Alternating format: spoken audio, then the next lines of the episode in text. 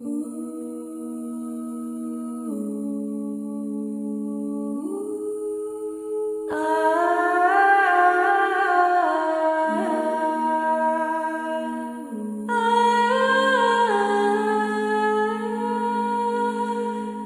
out your light and your truth, that they may lead me, and bring me to your holy hill and to your dwelling.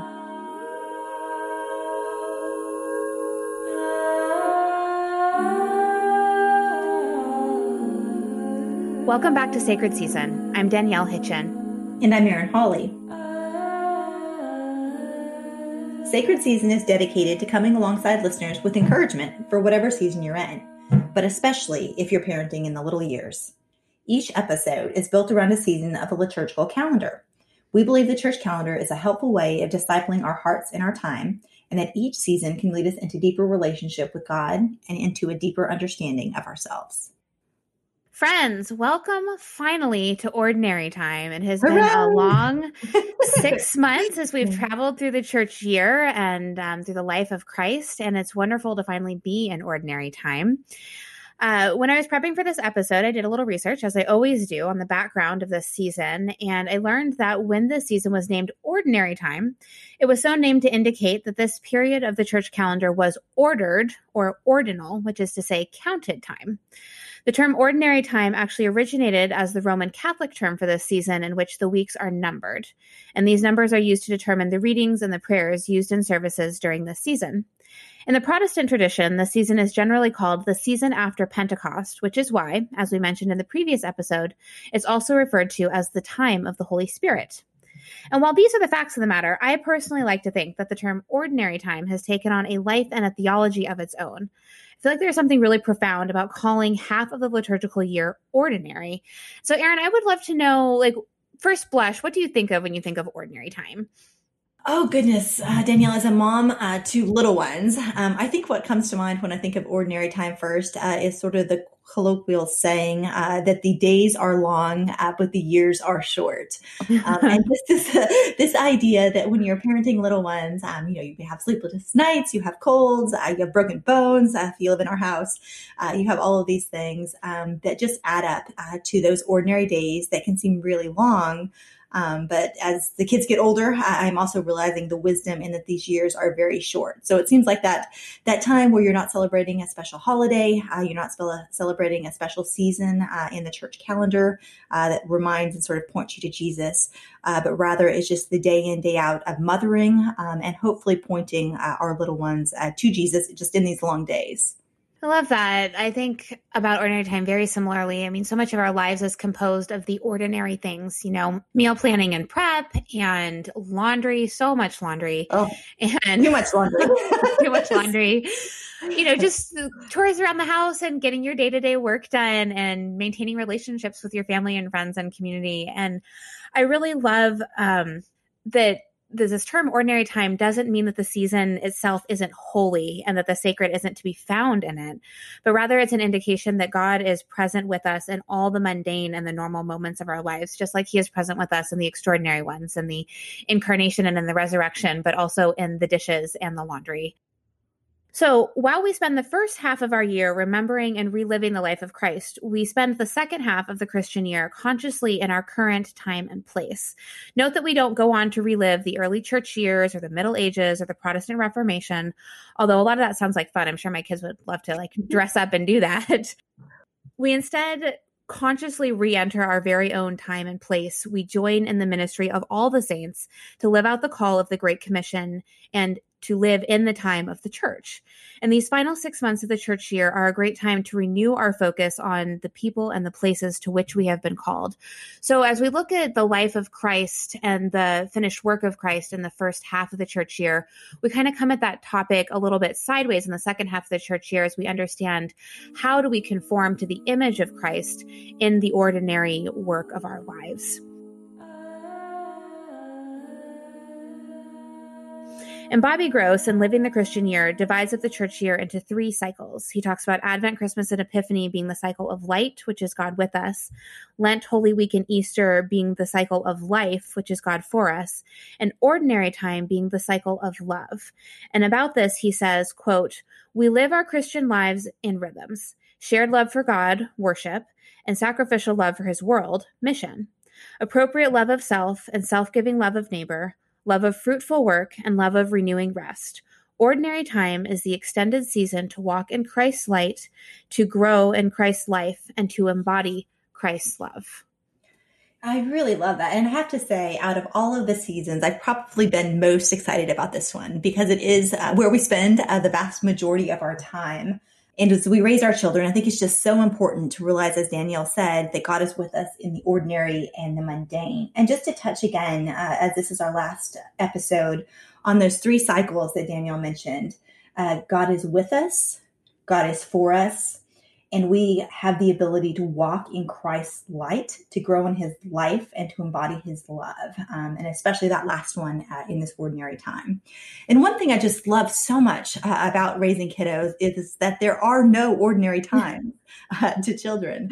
Um, and what brings it up so powerfully uh, this summer is our very first week of summer. Um, we had wonderful plans to swim in the pool. Uh, we had plans uh, to do soccer camp um, and to uh, play in little uh, tournaments and those sorts of things. And yet, uh, we broke our foot. Um, oh, our, no. our broke his foot.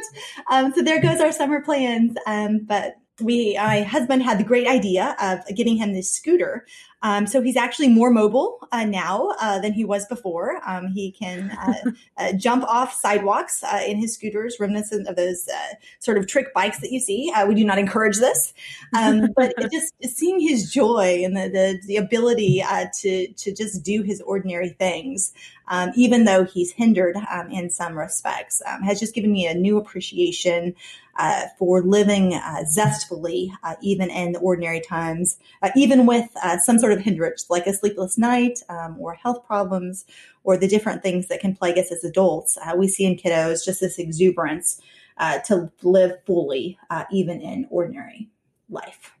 I think that's wonderful. You know, way to go. that's It's, I'm really horrifying to see this child jump off a curb with his with his broken foot. Much more entertaining from where I'm sitting than sure than from where you are sitting.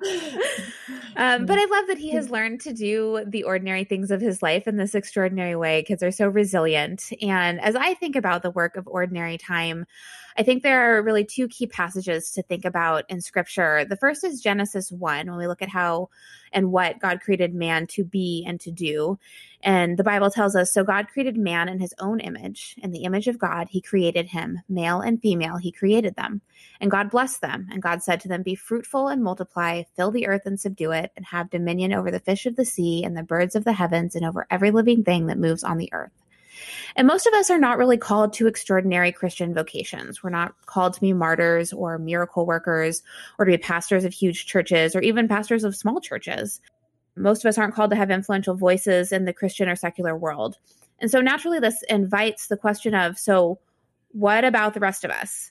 Does what we do matter to God? But if we look back to our beginning, God first calls us to be image bearers and to be workers of ordinary things.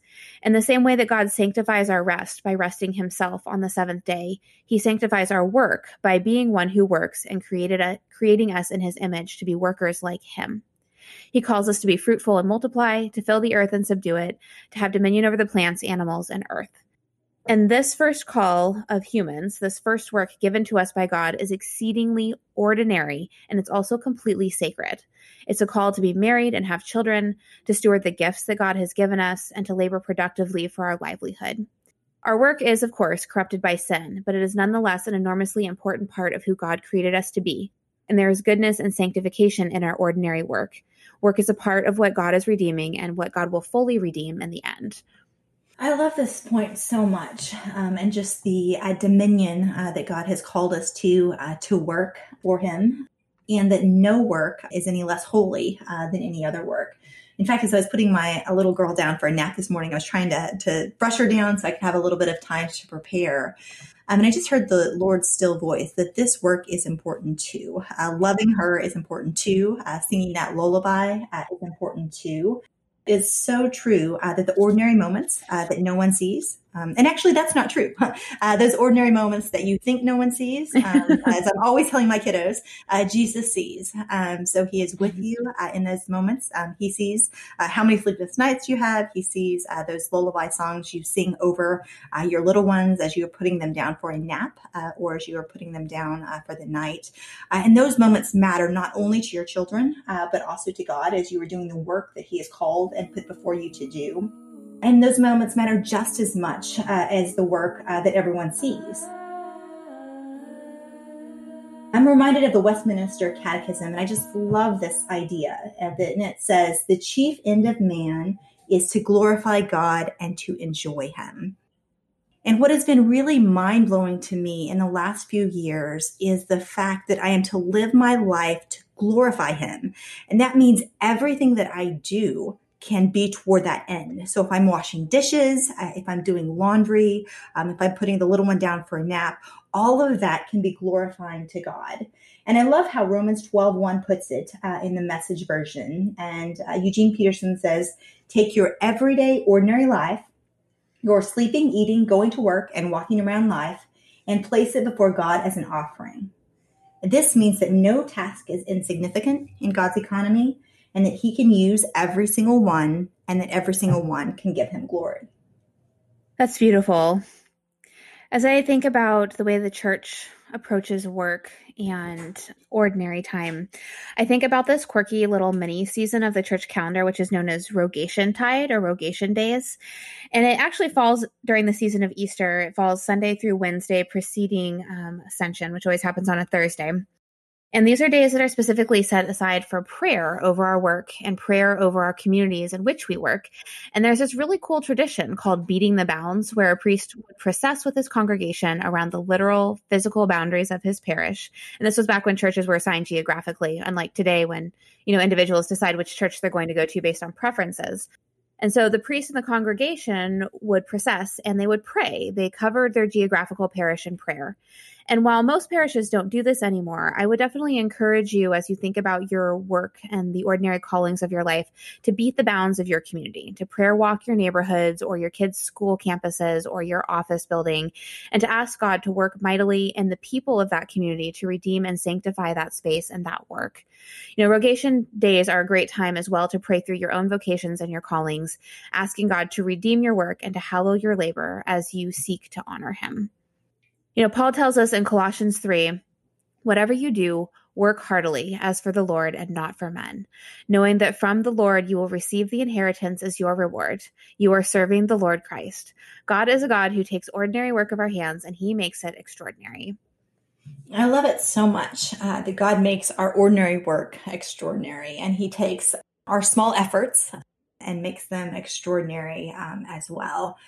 And this may be too much of an extrapolation, but I was reading recently uh, in the Gospels and the two stories about the loaves and fishes. Um, and what's so interesting about those stories is that uh, when God is offered less, in some sense, uh, he starts out with a smaller amount of loaves and fishes and ends up uh, with a greater uh, leftover amount um, at the end.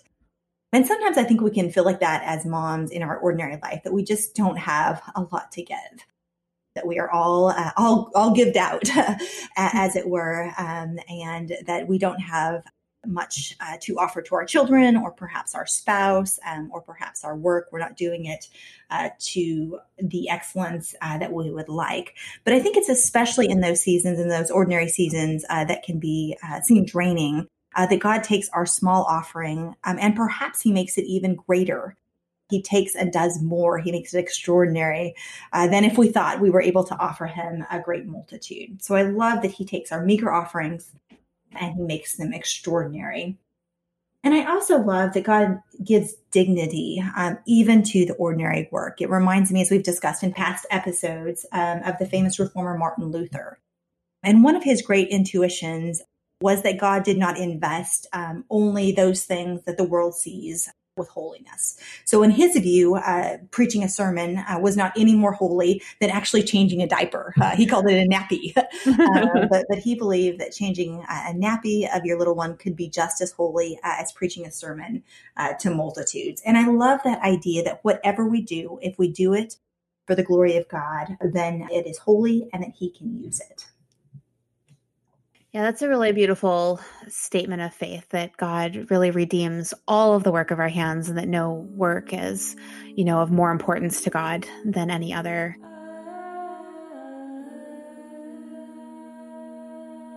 So, in, in reflecting upon ordinary time, the second key passage that occurred to me was Matthew 28, which is the giving of the Great Commission. Just before Christ ascends, uh, he gives his disciples the Great Commission. And he says, Go therefore and make disciples of all nations, baptizing them and teaching them. So not only are we to be workers who daily display the visible image of God in how we work, but our work now includes the specific call of disciple making. This, of course, invites the question of just who exactly are we making disciples of? The answer is all nations, of course.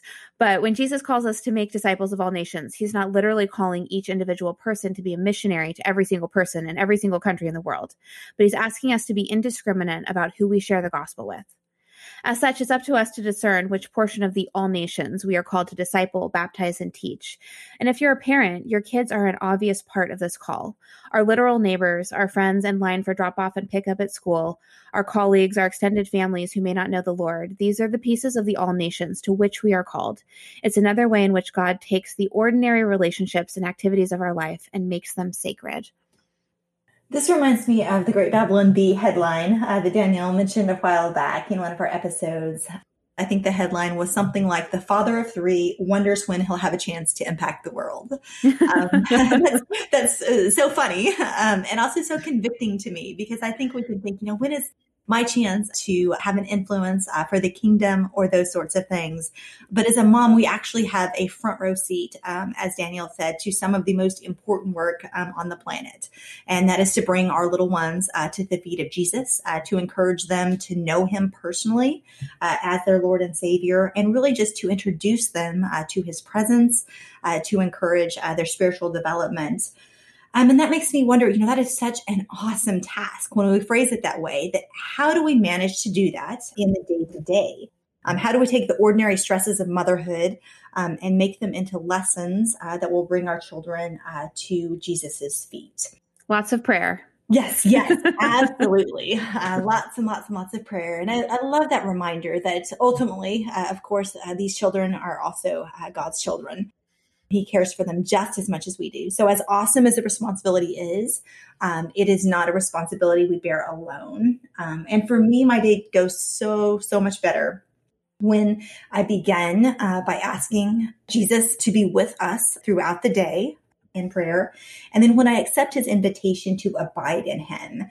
For me, at ordinary times, I also just sort of makes crystal the invitation to abide in Jesus at all times. And the Greek word for abide is meno, uh, which can be translated to remain, to stay, to dwell, or to wait. Thus, when Jesus invites us to abide in Him uh, during ordinary times as well as celebratory times, He is saying to remain in Him, to wait in Him, to be connected to Him. Uh, Eugene Peterson paraphrases John 15 4 this way Live in me, Make your home in me just as I do in you. I mm-hmm. love this idea of connectedness uh, that the word abide gives. And in those ordinary times when we are seeking to bring our children uh, to Jesus and fulfill the Great Commission in our own homes, uh, that we're not alone, uh, but that we can actually live in Jesus and make our home in Him. We can abide in Him uh, as we go about uh, this great task of discipling and building up our children. I feel like I need a big giant abide sign in my house, probably in every room. It's just a reminder. Yes. You know, so much of our job as mothers is to teach our children to abide in the Lord. And I had a friend remind me recently that I can't meet all my children's needs. And I think sometimes as moms, we put a lot of pressure on ourselves to give our kids absolutely everything that they could need or want. And we want to do that for them, but that's not really possible. Like everybody needs to abide in the Lord, including our children. So teaching them to go to the Lord with their um, fears or their hurts or to pray over them. Yeah, I just think that's a really important part of our call to be mothers.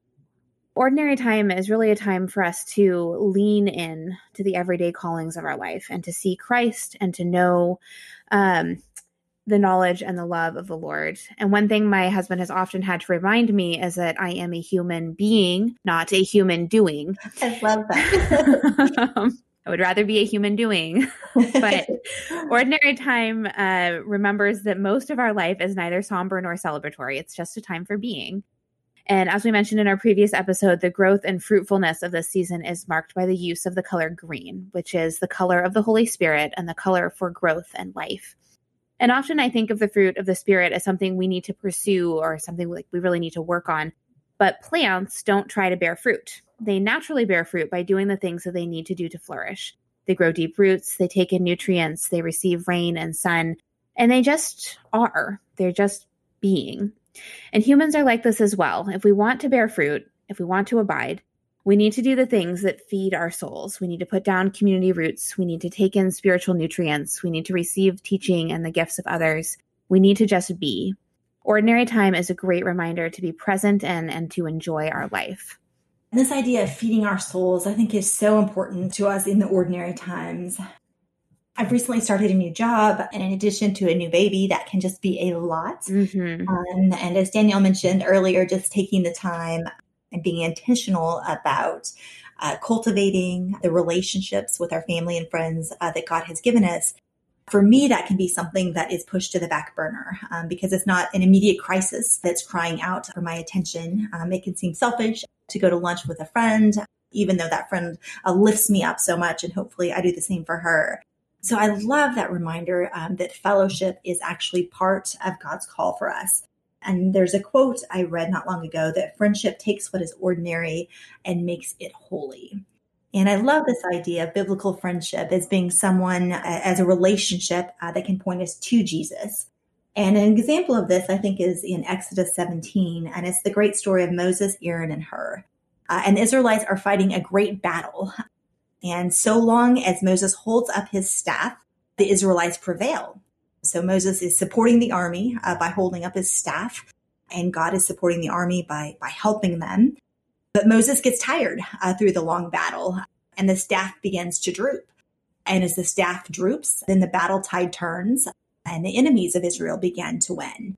And I just love what his two friends do here. So what Aaron and Hur do uh, is they set Moses down on a rock, um, and then they hold up his hands and support his staff. Mm. Uh, and for me, that just embodies friendship.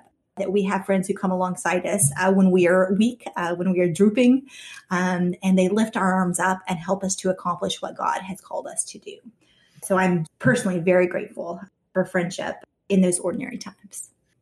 It's such a beautiful story and one that's been on my heart this week as I've had a few friends walk through difficult experiences. And I've just prayed this week, like, Lord, let me be one who can hold up their arms because I know that they are tired and weary. And, you know, it's a little bit challenging to do that when you have so much else on your plate, as we've talked about, just the things of motherhood. But the community around us is a real gift. And I know that these same women have held me up in times that have been challenging as well.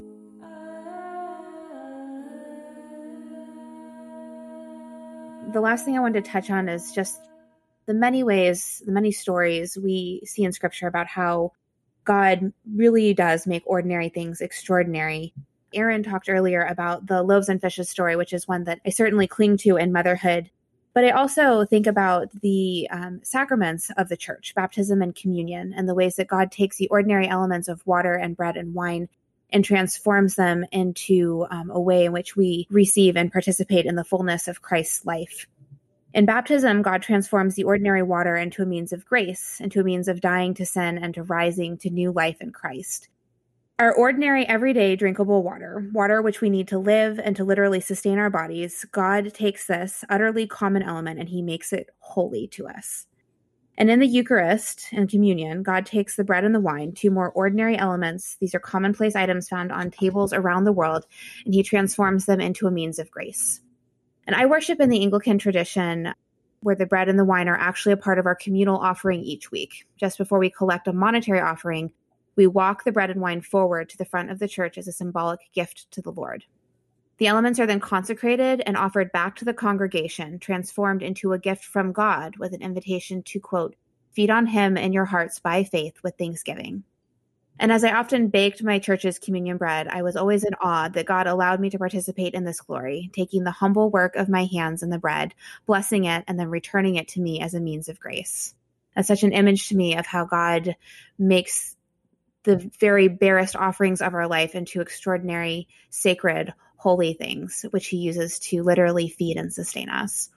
I love that idea of um, use the woman's hands kneading bread or putting the bread into the oven and that that is something that God uses for his glory, this very ordinary task that we do um, in our ordinary lives, but yet when we dedicate it to him, it becomes something entirely different and entirely extraordinary.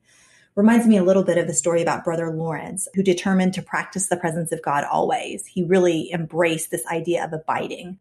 And for him, um, he could abide with Jesus while he was peeling potatoes uh, in the kitchen. Uh, and this idea of baking bread and communion, is, of course, is especially uh, powerful as we get to uh, experience uh, God's grace to us, as Danielle said. But even in those ordinary things, um, like washing the dishes or doing the laundry or peeling those potatoes, we can experience the presence of God uh, and know that He is for us in those ordinary times. Absolutely. The same way that God takes the ordinary elements of our life, like bread and wine and water, and transforms them into something holy. So God can also take your ordinary time and make it something that's holy. So as you live through the next several months of ordinary time, ask the Lord to bless and sanctify this season with all of its joys and celebrations, its pains and griefs, its dull and routine and modest moments, and ask those things to become transformed by the presence of God to us. As we close out this final episode of the Sacred Season podcast, we want to say thank you so much for journeying with us through the liturgical year, through these cycles of light and life and love. As always, we will close this episode with a meditation on Scripture. Today's passage is Matthew 5 13 through 14. As you're able, take a deep breath, close your eyes, open your heart, and ask God to abide in you that you may be salt and light all of your days. You are the salt of the earth, but if salt has lost its taste, how shall its saltiness be restored? It is no longer good for anything except to be thrown out and trampled under people's feet. You are the light of the world. A city set on a hill cannot be hidden, nor do people light a lamp and put it under a basket, but on a stand, and it gives light to all in the house. In the same way, let your light shine before others, so that they may see your good works and give glory to your Father who is in heaven.